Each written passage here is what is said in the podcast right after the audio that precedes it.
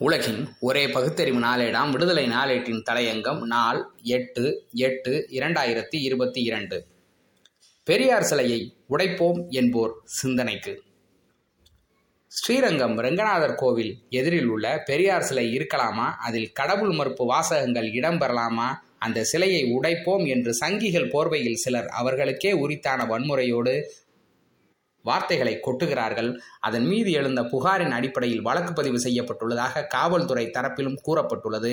இன்று நேற்றல்ல நீண்ட காலமாகவே இதனை சர்ச்சையாக்கி வீரவேசம் பேசிக் கொண்டிருக்கிறார்கள்.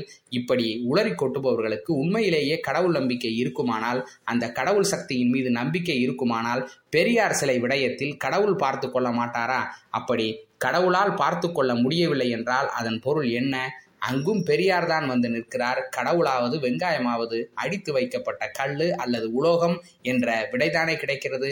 கடவுளை காப்பாற்ற மனிதன் புறப்படுகிறான் என்கிற போது அந்த இடத்திலேயே அந்த மனிதன் கடவுளை கைவிட்டான் என்று பொருளாகாதா? இவர்கள் சொல்லுகிற சிவனோ விஷ்ணுவோ பிரம்மாவோ இடைக்காலத்தில் திரிக்கப்பட்டதுதானே. இந்த கடவுள்களுக்காக இந்த கடவுள்கள் அடித்து வைக்கப்பட்டுள்ள கோவில்களை பற்றிய தல புராணங்களை படித்தால் அவற்றில் ஆபாச புழுக்கள் தானே நிலைகின்றன கடவுள் உருவமற்றவர். அங்கு இங்கு ஏனாது எங்கும் நீக்கமர நிறைந்திருப்பவர் என்று சொல்பவர்களே. கடவுளுக்கு உருவம் செய்து வைப்பதும் கடவுளின் மனைவிகள் வைப்பாட்டிகள் பிள்ளைக்குட்டிகள் என்று எழுதி வைத்திருப்பதெல்லாம் பச்சையான முரண்பாட்டின் மொத்த வடிவங்கள் அல்லவா? கோயிலையும் கடவுளையும் வைத்து ஒரு கூட்டம் சுரண்டி பிழைப்பதல்லாமல் வேறு காரணங்கள் எவையாக இருக்க முடியும்? இன்னொரு முக்கிய கேள்வி உண்டு. அர்த்தமுள்ள இந்து மதத்தில் நாத்திகத்துக்கும் இடம் உண்டு என்று சந்தர்ப்பமும் நிர்பந்தமும் ஏற்படும் போது பெருமையாக பேசும் இவர்கள் ஒரு கடவுள் மறுப்பாளின் சிலையை ஓரிடத்தில் வைக்கும்போது தாண்டி குதிப்பது ஏன்? ஹிந்து மதத்தை பொறுத்தவரை வேத மறுப்பாளன்தான் நாத்திகனை தவிர கடவுள் மறுப்பாளன் அல்லன். இதனை நாமாக இட்டுக்கட்டி கூறவில்லை. இவர்களின் மனு தர்ம சாஸ்திர நூலே கூறுகிறது. வேதம் தர்மசாஸ்திரம் இவ்விரண்டையும் தர்க்க யுத்தியை கொண்டு மறுப்பவன் நாஸ்திகனாகிறான் என்று மனு தர்மம் அத்தியாயம் இரண்டு ஸ்லோகம் பதினொன்றில் கூறப்பட்டுள்ளது.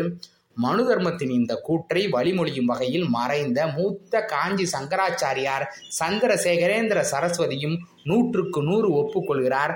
நாஸ்தீகம் என்றால் சாமி இல்லை என்று சொல்கிற நரிச்சுவார வாதம் என்றுதானே இப்போது நாம் நினைத்து கொண்டிருக்கிறோம். இது தப்பு. சுவாமி இல்லை என்று சொல்லிக்கொண்டே கூட ஆஸ்திகர்களாக இருக்க முடியும். அப்படிப்பட்ட பல பேர் இருக்கிறார்களே. இது என்ன வேடிக்கையாக இருக்கிறது அப்படியானால் ஆஸ்திகம் என்றால் என்ன? ஆஸ்திகம் என்றால் வேதத்தில் நம்பிக்கை இருப்பது என்றுதானே அர்த்தம். வைதீக வாழ்க்கை ஆட்சேபிப்பதுதான் நாஸ்தீகம் என்பதே ஞான சம்பந்தரின் கொள்கையாகவும் இருந்திருக்கிறது.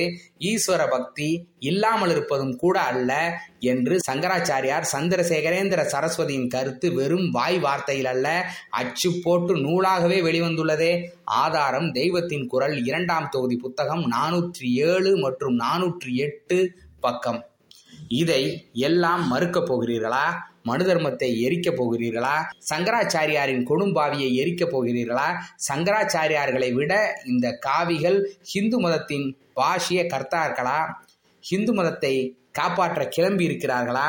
கடவுள் தூணிலும் இருப்பார் துரும்பிலும் இருப்பார் என்று துதிபாடும் கூட்டத்தாரை நோக்கி இன்னொரு கேள்வி. கடவுள் பெரியார் சிலையிலும் இருப்பார் என்று ஒப்புக்கொண்டு ஓரம் போக வேண்டியதுதானே சர்ச்சுக்கு எதிரில் பெரியார் சிலை வைக்க முடியுமா என்று புத்திசாலித்தனமாக கேட்பதாக நினைத்து கொண்டு கேட்கிறார்கள். திண்டுக்கல்லுக்கு சென்று அவர்கள் பார்க்கட்டும் புரியும். ஐயையோ கடவுள் வாழும் கோவிலுக்கு முன் கடவுள் மறுப்பாளரான பெரியார் சிலை இருக்கலாமா என்று வேட்டியை மடித்து கட்டும் ஆசாமிகள் அந்த கடவுளை கும்பிடப் போகும் பக்தர்களை ஜாதி வாரியாக பிரித்து கோவிலுக்குள் சென்று சாமி கும்பிட உரிமை அற்றவர்கள் என்று ஆக்கியவர்கள் யார்? அர்ச்சகர்களாக ஆகும் தகுதி பார்ப்பான்களுக்கு மட்டும்தான் என்று கூறி உச்சநீதிமன்றம் வரை சென்று வழக்காடுவது ஏன்? அப்படியானால் கடவுளுக்கே ஜாதி நம்பிக்கை உண்டா? எல்லா உயிர்களையும் படைத்தவர் கடவுள் என்று ஒரு பக்கத்தில் சொல்லிக்கொண்டே தன் பிள்ளைகளை பாரபட்சமாக பார்த்து ஒதுக்கி வைத்தால் அந்த கடவுள் உண்மையான தந்தையாக இருக்க முடியுமா? தீண்டத்தகாதவர் என்று கடவுள் கருதுவார் என்றால் அந்த கடவுளை கடுமையாக விமர்சிக்கும் நிலை ஏற்படத்தானே செய்யும்? சர்வசக்தி கடவுள் என்று சொல்லிக் கொள்கிறார்கள் அந்த கடவுள் திருட்டு போவது ஏன்? அந்த திருட்டில் கோவில் அர்ச்சகர்கள் சம்பந்தப்பட்டு ஜெயிலுக்கு போவது எல்லாம் ஏன் நடக்கிறது? எல்லோருக்கும் பொதுவானவர் கடவுள் என்றால் திருப்பதி ஏழுமலையானுக்கு மூன்று கிலோ தங்கத்தில் மறைந்த காஞ்சி சங்கராச்சாரியார் ஜெயேந்திர சரஸ்வதி பூநூல் அணிவித்தது ஏன்? சான்று தினமலர் இருபத்தி ஏழு இரண்டு இரண்டாயிரத்தி பதினான்கு நாளிதழ். அதே ஏழுமலையானுக்கு ஸ்ரீரங்கம் நாராயண ஜீயர் ரூபாய் ஐம்பது லட்சத்தில் வைர பூநூல் சாத்தினாரே? சான்று தினமணி செய்தி நான்கு மூன்று இரண்டாயிரத்தி ஏழு.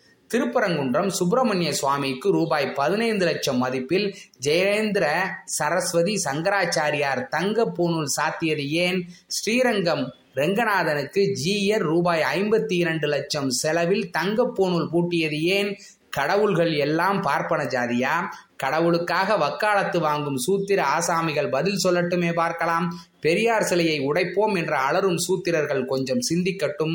சென்னை உயர்நீதிமன்றமே தந்தை பெரியார் சிலை பற்றியும் அதில் பொறிக்கப்பட்டுள்ள கடவுள் மறுப்பு வாசகம் பற்றியும் தெளிவாக தீர்ப்பு கூறி ஏற்றுக்கொண்டது எல்லாம் காவிகளுக்கு தெரியுமா? நன்றி வணக்கம்.